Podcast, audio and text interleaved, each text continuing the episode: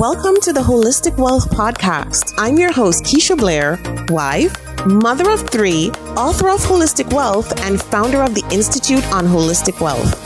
The show will showcase various experts in the key pillars of holistic wealth. Each week, we deliver the best information on how to become holistically wealthy and live your best life. Today, we have a very special guest with us. We have Elisa Udaskin, and she's the author of Be a Mensch, Unleash Your Power to Be Kind and Help Others. And she's also the founder of Caring Organizer.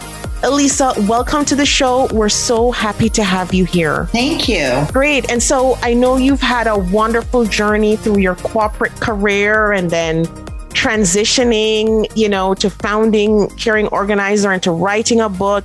And so I just wanted to start out to give the audience a sense of your journey. Sure, um, absolutely. So, as you said, I worked for uh, about 20 years in the corporate world. I started off at Kraft Canada. And then about 13 years ago, the company moved myself and my family to New Jersey in the US. And then a few years ago, they moved us to Singapore, where I led a global team. So you know, I was doing marketing and leading teams for Oreo cookies and Chips Ahoy and Maxwell's coffee and Trident gum and just lots of lots of fun stuff.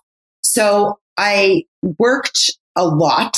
I loved it and I traveled all over the world and I met so many people from different cultures and worked with them. And it was just a really, really wonderful, wonderful life. Then what happened was we moved back to New Jersey because they relocated the global team. And about six months after we relocated here in New Jersey, I was on a leadership training in back in Vietnam. And my boss called me at like six in the morning and said, Elisa, we just got this really like an announcement that was a shock.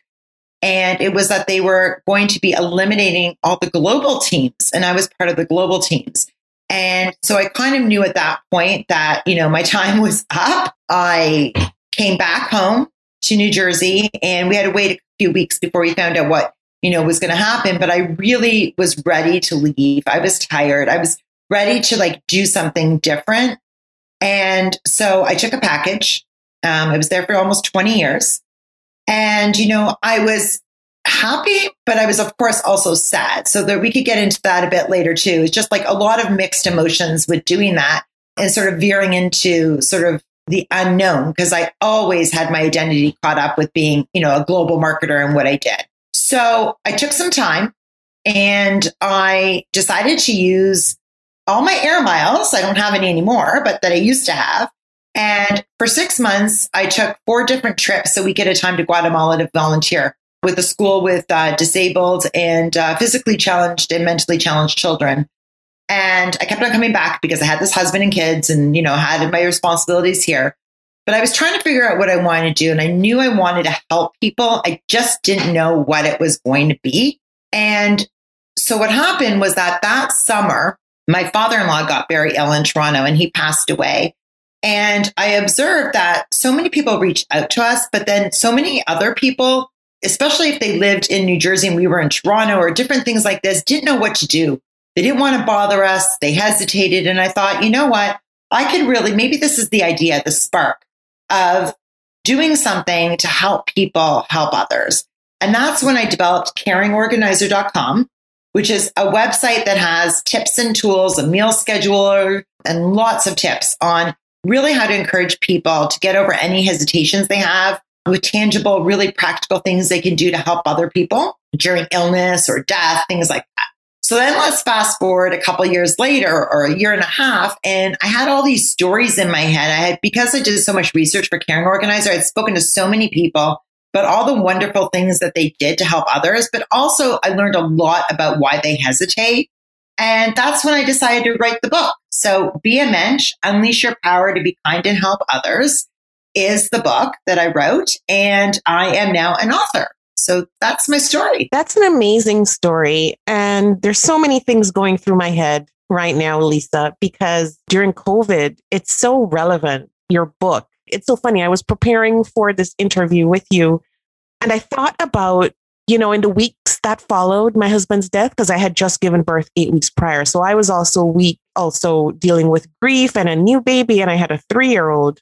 And I thought about the people who I still remember to this day who did stuff, you know, the meaningful things that you remember a decade or decades later. And those were the people who just turned up at your door with food or turned up with buckets of soup or turned up with, and they, you didn't need to ask them, right? You didn't need to ask for help. They just knew, they just acted and they didn't put you through the motion of, oh, let me know what you want me to do help with or, or call me if you need anything. Because when you're deep in grief and you have two babies, you know, it, it's difficult. But those people who just turned up, went to the supermarket, carried groceries, or picked me up with their car and carried me to the supermarket, even filled the trolley with me with groceries. Because I remember a time, Elisa, when I was so grief stricken, picking up an orange. I remember being over a stand, you know, of oranges in the supermarket, and I could barely reach for one. My friend had to pull the bag and fill fill it with oranges for me. I was just so confused. I didn't know what to do. I was just like, what am I doing? I can't lift an orange. And for people listening in, yes, it can be that bad when you're grief stricken and you're also weak physically. So this is why I was looking forward to our conversation because and I know you went through a similar situation when your father-in-law I think passed away, right? Like it's so amazing that this is so important. Yeah, and so for me it wasn't as I would say as raw as for you because I was I would guess one removed because it was my father-in-law. I was very close with him, but I didn't have, it was more, I was able to observe a lot and I was the doer. So I was your friend who was doing everything for my husband, his siblings, my mother in law. You know what I mean? Like I was, I was like your friend would have been grief stricken as well, but I was the support. And that is, that's the role. I wanted to ask you something, you know, do you remember, recall people who surprised you who you didn't expect to reach out and help, like anybody from your community or just long lost friends or anything like that? Absolutely. You know, I think angels come when you least expect it. And I was thinking about that yesterday because I, I find myself thinking back to the time often and, you know, the people who stepped in to help when you least expect it. And we had friends in the church and not necessarily close friends, not necessarily even full acquaintances. And they had different groups, you know, and they turned up in groups. and I was, I was so surprised. I, and they brought food and they didn't even ask. They didn't even ask, you know, whether I liked, you know, whatever it was they were ordering. And I didn't care. Because to be honest, when you have kids to feed and you have family and friends visiting you daily, which is what happens to, right? In the first two or three weeks or month, you just want to know that there's even something there. And there were other people who turned up with flowers, neighbors, you know, and things like that. And it was, it was just really, really, you know, amazing. You know, there's, there's something that um, I started to do when I made a more conscious effort uh, we all can do things. We all can do things. We just have to open our eyes and be brave and not worry that, oh, they don't know me so well or won't it be weird? You know, it, it's not weird. It's to your point when you're the recipient, it's just, it's just welcomed. One of the things that we just did recently is over, I guess it was the beginning of January. I live in Morristown, New Jersey. And with COVID, a few people started this Facebook group called Morristown Helps. And just an amazing community. We raised money. We did all these things. We did food um, rotations to take to the hospital staff because we were hit really hard here in Morristown. And this community continues to thrive in terms of supporting our local businesses, supporting people, and so on. So, anyhow, what happened was that in January, I saw two different posts a few days apart that people posted in this group. And they were both about um, fathers, two separate families where the father passed away from COVID over Christmas time. And both these families had kids that were in my son's high school. And both these families needed help. Like the demographics of our town is, you know, middle, high income, and then very low income. And they were both in low income situations. And so different individuals set up meal trains for them and a GoFundMe. And I didn't know them. I asked my son if he knew either of these two kids, and he didn't know them. said, this is what we're going to do. So for one of them, I made a meal. And listen, I made the same meal for myself, to be honest with you, for my family. Like I just doubled it. It's so easy to do that. Like literally, like, you know, I don't understand sometimes when people say, Oh, I don't have time to cook. Hello, are you cooking for your family? Like I literally just doubled it. And I put things in um, reusable contain- like containers. And I took my son with me for the one we dropped off. And, um, you know, I used, I said to him, he's learning to drive. And I said to him, I'm not sure exactly where this house is. I might have to double park, da, da, da. So he took me, we parked. It took a while to find the, the place, the apartment. It was the back of a house. And when I walked, when I came back in the car, I haven't paused like this in a while. And he looked at me, and he said, what's go, what's up, mom? And I said, you know, they live seven minutes from us and the house is kind of, I would say like in shambles a little bit, you know, like not, I'm, I'm not trying to judge. I didn't go in the house, but the outside more just to, to, to say, you know, Kobe to my son, this is why we do it. They really need our help. You know, we didn't really talk much more about it. And a couple days later, he said to me, you know what, mom? I, I asked one of my friends is in the class with the girl, had a class with the, with the daughter. So to me, it made an impact on my son that he talked about it with his friends. And then with the other one, I just made a donation, a small donation, right? Because right now things are tight, but I still felt I can do this. And I made a small donation to the GoFundMe for the other family. Now, I did not know either family. And I'm so grateful that people took the initiative to help them and posted about it, right? Because we can all do things even if we don't know people. As you're talking, I'm thinking about, you know, all the ways that we can support each other, you know, especially when we're at that very vulnerable period where, you know, it feels like the world is coming to an end and it feels like the world is crumbling. And so that's why I love the premise of your book so much because you're right. We have a tendency sometimes as human beings, you know, to say to each other when, you know, when somebody's suffering through the loss of a loved one or something like that, saying, you know, well, call me if you need anything. I'm just a phone call away. Or, you know, send me an email or just let me know how you're doing. And really, what we're doing is putting the onus back on the person suffering to sort themselves out and to reach out to you to let you know when they need help, which is, I can tell you, having been in that position, not necessarily a good feeling and not necessarily a good thing to do. So, you know, you read those articles all the time where it says,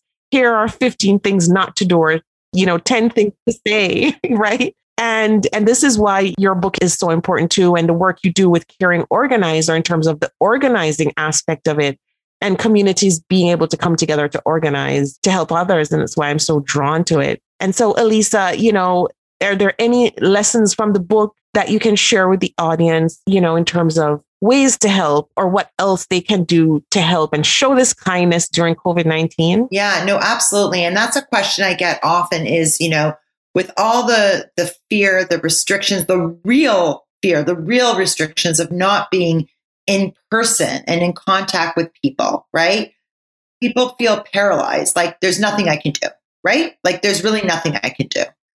Well, I would beg to differ because there's so many things that you can do to support others when they're ill, when someone has passed away, when someone has lost a job where you don't need to be in person. Definitely, like you said, you can make regular phone calls or texts. And with the texts, don't expect them to get back to you. You could text them once a week or once every two weeks and say, I'm thinking of you.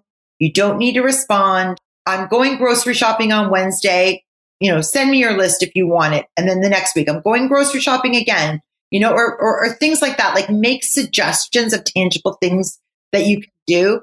The other thing that you can do is, um, you know, do FaceTime or or Zoom. I know people are zoomed out a bit, but if somebody is living alone and they're very lonely, or you know, it's really important to have that FaceTime with other people so that they don't feel alone. And then another thing is you can, or if you're comfortable, you can order and you can send food to them, Uber Eats or delivery from the restaurant or things like this, right? I've done it a lot. You know, my, uh, my niece was in the hospital. They live in New Orleans. And so I got Grub Eats and I knew they were in the hospital. with her and I thought I didn't know which restaurant you start I started overthinking. I don't know what they want. I don't know what they feel like. I don't know what restaurant. And then I thought, Lisa, wait a second. I don't have to make those decisions. But if I send them a gift card to Uber Eats or to Grubhub, then they can choose what they want on their time, but they have that card and they can use it. You know, the other thing is with technology, just the messages, emails, you know, things like that. Just stay in touch with people and don't hesitate to reach out because you think that you can't do enough. Even small things means so much to people. You're so right, Elisa, because like as you're listing the different ways that people can help, I'm thinking about them and I'm like, well, it seems even a bit easier now to help in this environment because of all the tools and technologies available to us. And the fact that you're right, like there's so many apps, delivery apps, food apps. You can easily just order something, send it to a different address, easily just, you know, order something from the supermarket if you're doing your own shopping, add a few extra items and send it to that address. It's just so much easier now. I mean, even here, everything's gone online. I mean, it, there's Walmart, Sephora, everything's online, Loblaws everything. And I'm like, wow, like as you're talking, I'm like, this is so much easier than even running around around town by yourself, you know, doing the errands, dropping off, picking up, stuff like that. Like now, you know, you just pay a few dollars extra and that's available. Can I tell you one more example that happened? I haven't actually really shared this with many people, but last August here in New Jersey, I never in my life thought I would have worse weather conditions in New Jersey than when I lived in Toronto, but I do. Or I even grew up in Ottawa and it's worse here sometimes because we live with all the trees, forested areas. And so the power lines go down with all inclement weather. So last August, you know, we're all having, we ha- we're living in COVID restrictions, of course. And uh, we have a huge storm and our power is out.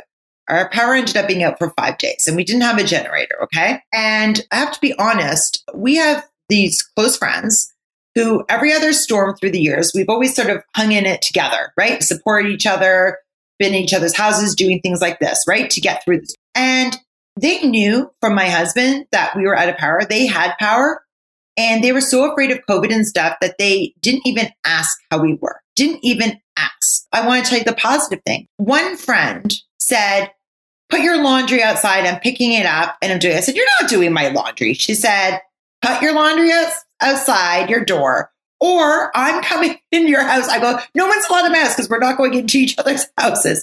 I let her do my laundry, my friend. And then another person who happened to be speaking to an acquaintance was talking to my husband. And the next thing I know, the wife texts me and said, I hear you don't have power. We do. She said, I'm making dinner, I'm sending it over, and I'm doing your laundry. I was like, wow. So when you're in these different situations, when support would be really appreciated. It's sometimes amazing the people who step up, right? And the others, I would say all I needed from that, uh, those other friends who were supposed to be our closest friends was send us a text like you, we would have for everything else. I'm sorry, I can't help you out because I'm so worried about COVID, but I just want you to know that, you know, we're thinking of you nothing because they were probably embarrassed or this or that. So my whole message is it's never okay to do nothing ever. As uncomfortable, and there's so many uncomfortable situations like what I just described. Get over yourself. That's what I always say. Get over yourself. It's not about you. Show your support. In that case, the friend could have ordered and sent something to us. Not that we needed them to do that, but shown at least a text, a phone call, but nothing you know? Absolutely. I completely agree. And I've been there, done that, Elisa. I had, I had people who couldn't look me in the eye. These were friends, acquaintances, and I had those who just acted like it just never happened. And just, you could feel the awkwardness. You could feel the tension when we were out in mom groups. Cause remember at the time, we were all young moms, right? So they would have their kids in strollers. I would have my three year old and my eight week old baby or like let's say he was you know by the time that was happening let's say he was like three months old by the time i was getting out again with you know just to go to the park with friends or whatnot and they would completely act like nothing happened. But they would avoid me though and they would avoid the eye contact. They'd talk to everybody else and just would not say anything to me because they did not feel comfortable probably didn't know what to say. And so when you said a while ago it's never acceptable I completely agree. And I'm going to say it's never acceptable to do that. It is horrific. And I've been there and I feel the same way saying it now as I did back then. It is humiliating. It's embarrassing. Yes. And that's why I write a lot about be brave, have courage. These things are not easy. Those other young moms who saw you in the park, you know, it was a scary thing not knowing what to say to you, feeling guilt that they had their husbands and they felt so bad for you. It's too bad that some of them could not muster up the courage just to come over and give you a smile, right? That's the thing. It takes a lot of courage to do things that are uncomfortable. Yes, absolutely. It does. And and you're I mean, right. I get uncomfortable all the time all the time. No, you're right. And it's true. We need to realize it's not about us, it's not about our feelings. It's about the other person who's suffering and who needs the support. And you know, Lisa, so much of what we're talking about ties into mental health.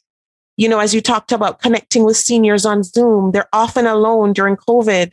And those who are going through loneliness and tragedies and setbacks, that's all mental health. And I kid you not, when you have the support and you feel the support and people are kind and helpful, it does wonders for your mental health. Exactly.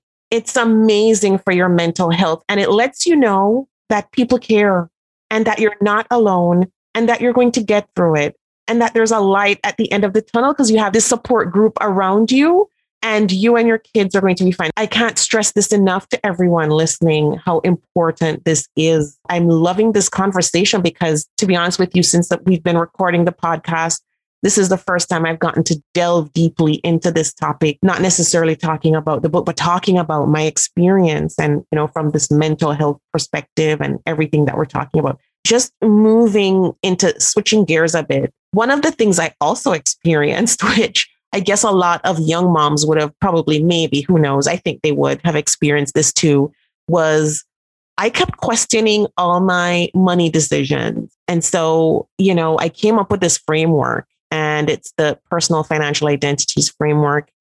And during the first, you know, lockdown during COVID, readers kept coming to me because, you know, they wanted to know how to identify theirs and really know how to harness the strengths of their personal financial identity. And so there's this free quiz now, you know, that I've developed and guests have been coming on the show and they've been sharing with the audience their results and their thoughts on it in terms of their daily lives, even with their spouses and families. And so I'm eager to hear your results and your thoughts on it and how much it resonates in terms of your personal life. So my results were anxious spender.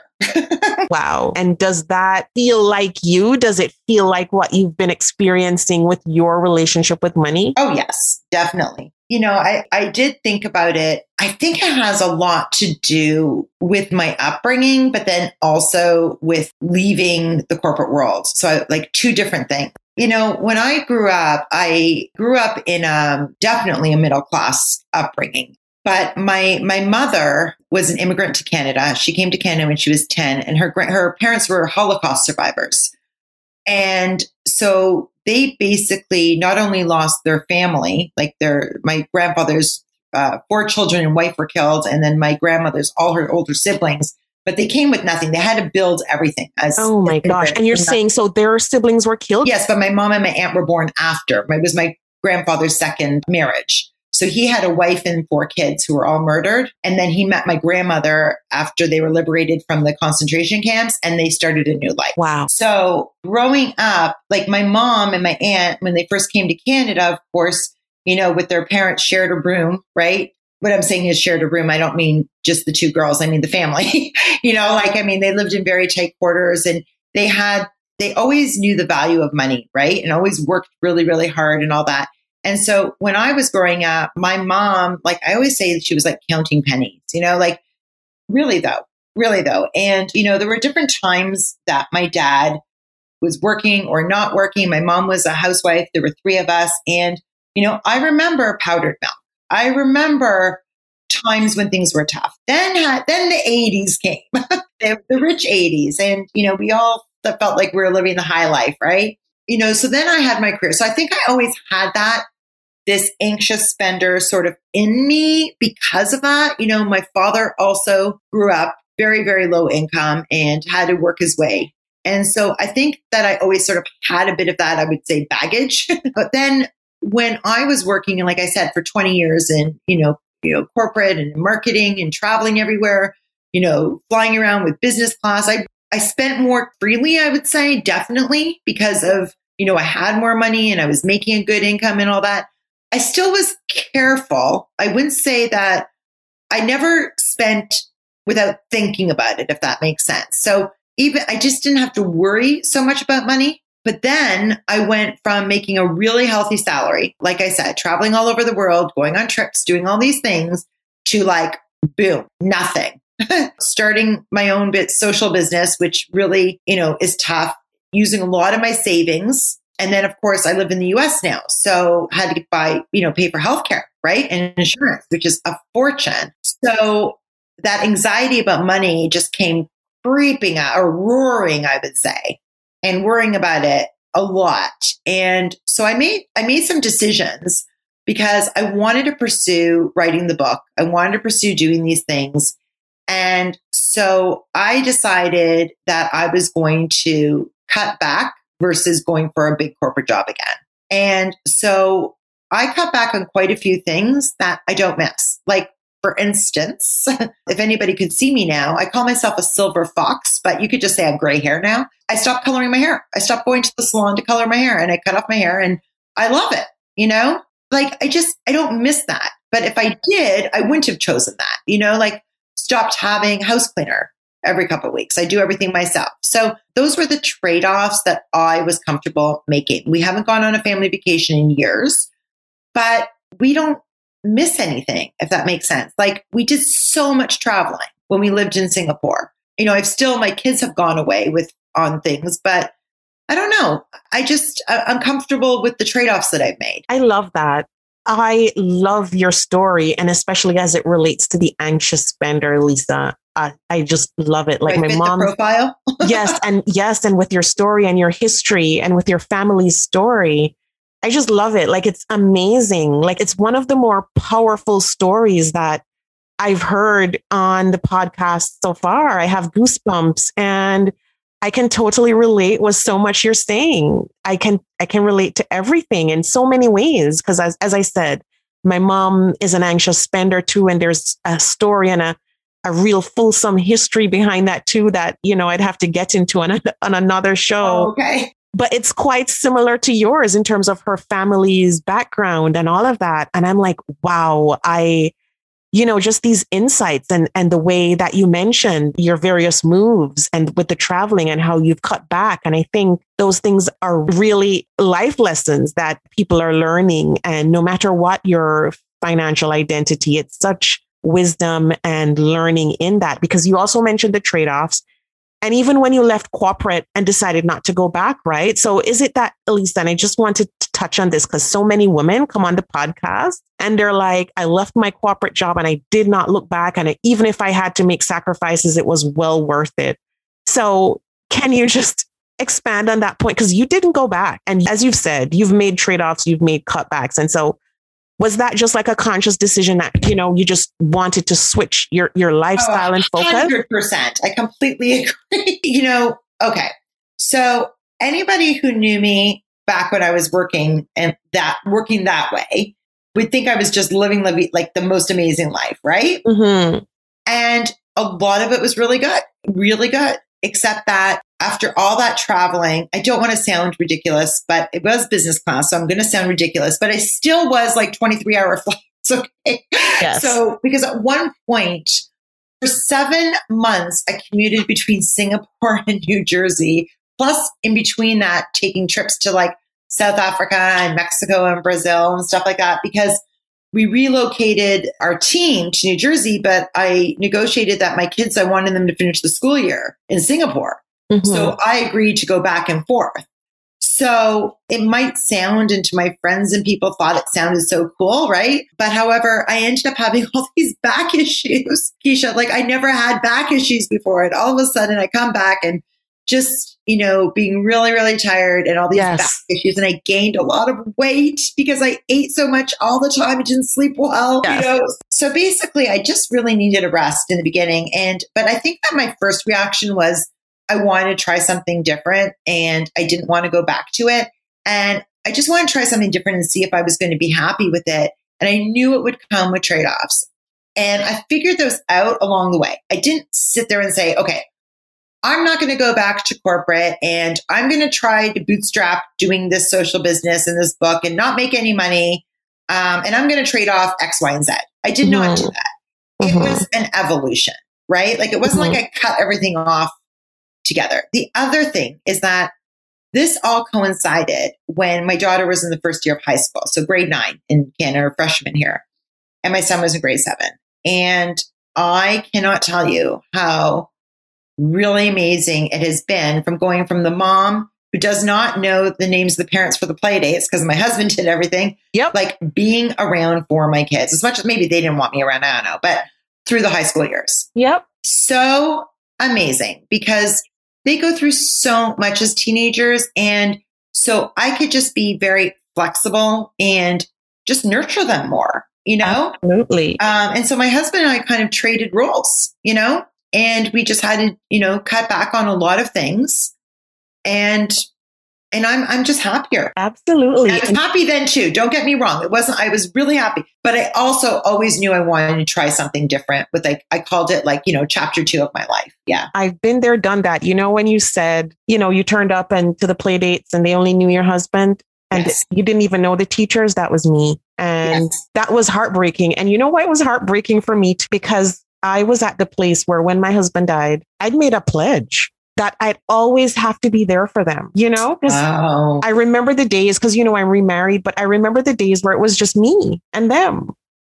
Right. And then, you know, life happened and, and the career happened again and everything snowballed. And here I was caught up in this where, yeah, I'm turning up at school.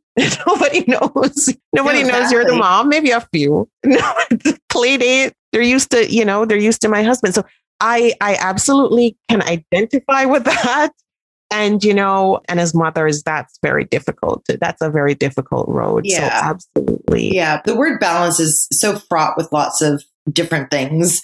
But you know for me i would definitely say it was always work first. Always. Like i thought i was like so great because i would have dinner with the kids but then i would work after. And then you know they had to be they were in the rooms. Like i was just always always working. And i loved it right? But i love what i'm doing now too. So it's just it's just you could explore different things. And if i didn't love it i mean don't get me wrong there's lots of ups and downs on this journey too right? A lot as you know you know writing a book self-publishing the whole thing. But but it's pretty good. That's amazing and that's great and i'm happy for this you know because lots of women are listening in and as you know women you know have suffered through covid-19 with loss of jobs and they're thinking yes. about yeah, they're thinking about their next steps. They're thinking, what are the trade offs now? And what's more beneficial to me for my lifestyle? You know, so I think we're at this fork in the road where many of us can really take that decision. And, you know, that goes back to that holistic wealth thing and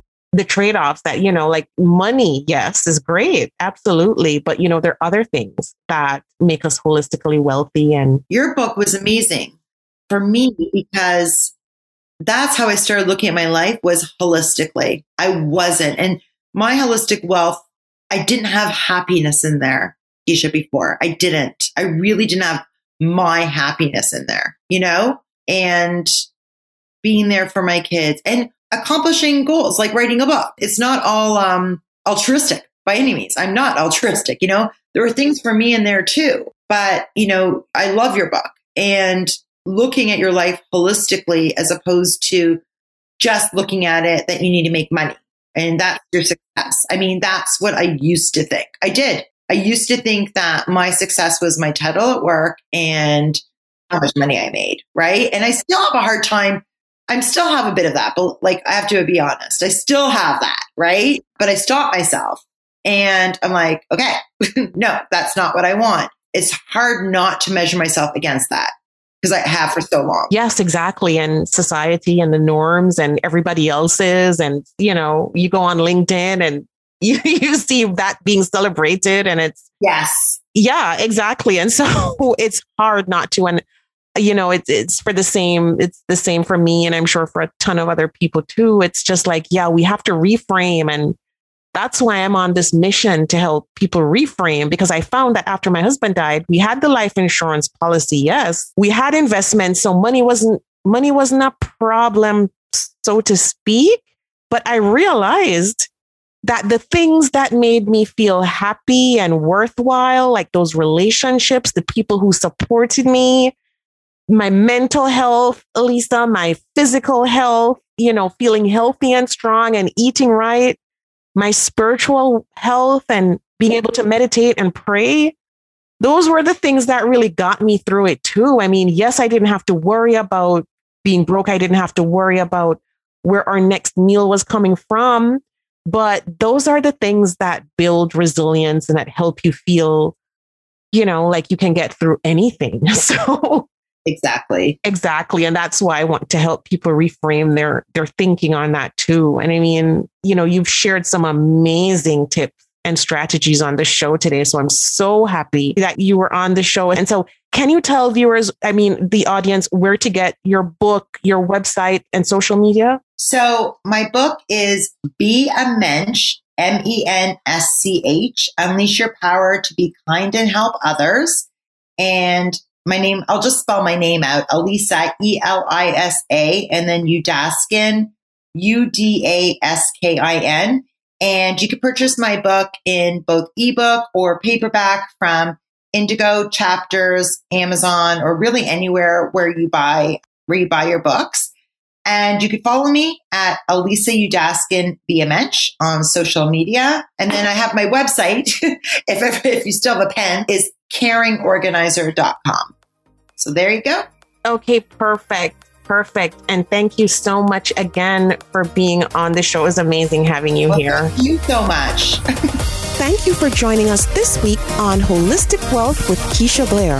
Make sure to visit our website, KeishaBlair.com, where you can subscribe to the show on iTunes, Spotify, or via RSS so you will never miss a show. While you're at it, if you found value in this show, we'd appreciate a rating on iTunes, or if you simply tell a friend about the show, that would help us out too. Are you a member of the Institute on Holistic Wealth? If not, what are you waiting for? Go to Institute on Holistic Wealth slash memberships to choose your membership plan and join. As a member, you get so many perks free worksheets, advice, coaching, and a member's workshop to design an intentionally designed life. You need to figure out your life purpose? Take the Build Your Life Purpose Portfolio online self paced course. You're struggling with all your money decisions? Take the free financial identities quiz and then take the course. You recently had a breakup, job loss, or experience the death of a loved one? Take the holistic healing course. You need an overall plan to achieve holistic wealth? We will help you figure out your holistic wealth blueprint. And of course, if you want to start making money by helping others achieve holistic wealth, become a certified holistic wealth consultant. Regardless of what career you've got, the Institute will show you how to increase your income and walk in your purpose. The sooner you join, the sooner you start to achieve a more holistically wealthy lifestyle. And you're going to want to stay for a very long time. So go to Institute on Holistic Wealth slash memberships to join. If you haven't read the book yet, pick up a copy of the award winning, best selling Holistic Wealth 32 Life Lessons to help you find purpose, prosperity, and happiness.